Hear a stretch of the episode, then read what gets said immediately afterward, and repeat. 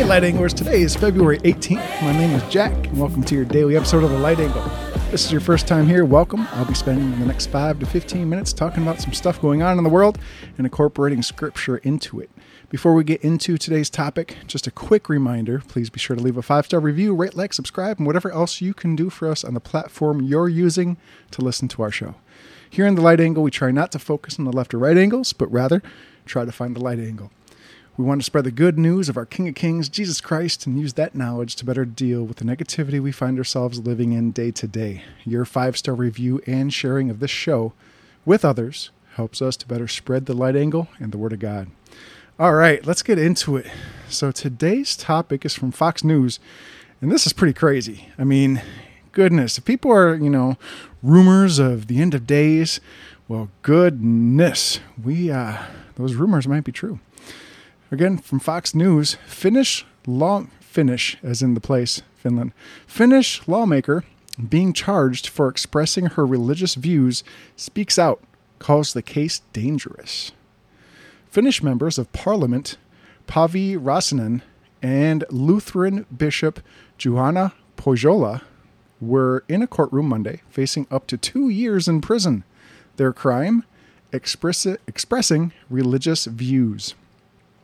Räsänen faces three charges of ethnic agitation for a 2004 pamphlet for taking part in a discussion on a radio show in 2019, and most recently for tweeting a picture of the Bible.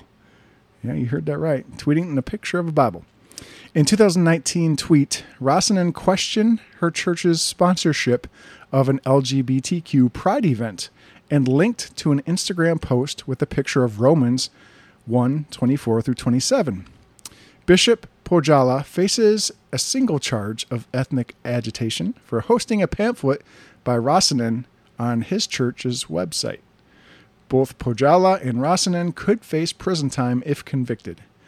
I'm very optimistic to win the case, but I have to say I've been very optimistic all the time, Räsänen said.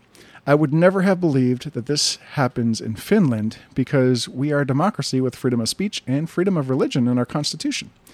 It has been a very unbelievable that this process has continu- continued, she added, so you never can know what happens. When the charges were announced, Finland's state prosecutor said Miss Räsänen's comments were made to cause intolerance, contempt, and hatred towards homosexuals. During the trial, prosecutors read unrelated Bible verses as bad speech. This week, Finnish prosecutors stated that the Bible should not overrule Finnish law. Let me read that again.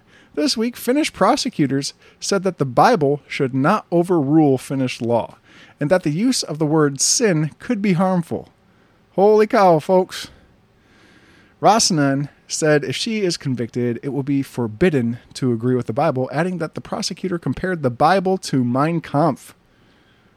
Yikes. Räsänen also said that the prosecution in the case has made several false statements about her past, including she had, had, had said homosexual people are inferior to other people, or that God has not even created homosexual people. I have never said something like that, she said.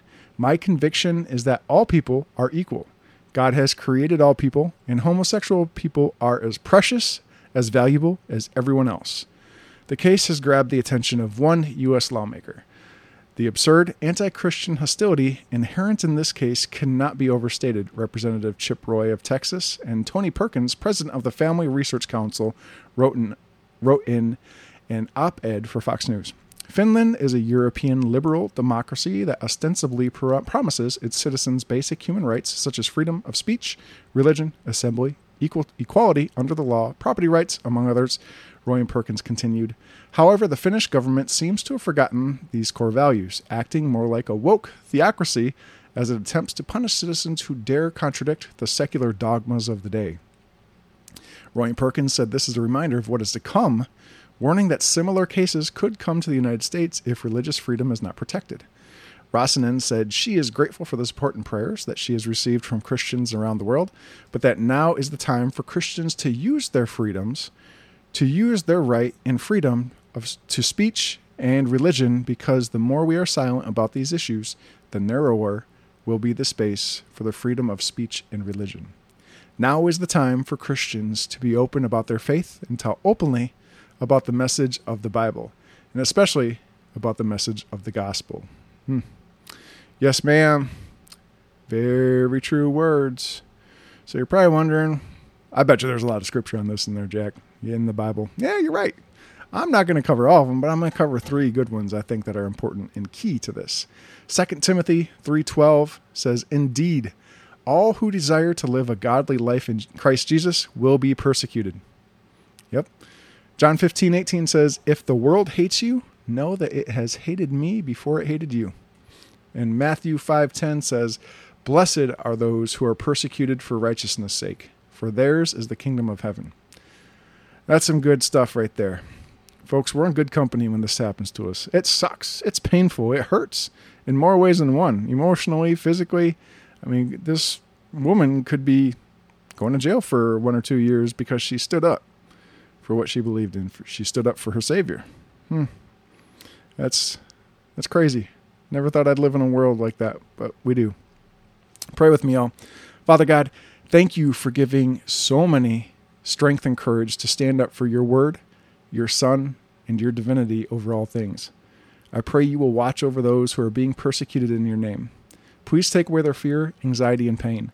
Help us all to be so bold as to proclaim who you are openly, so that none of us can be blamed for being ashamed of you or your Son, Jesus Christ.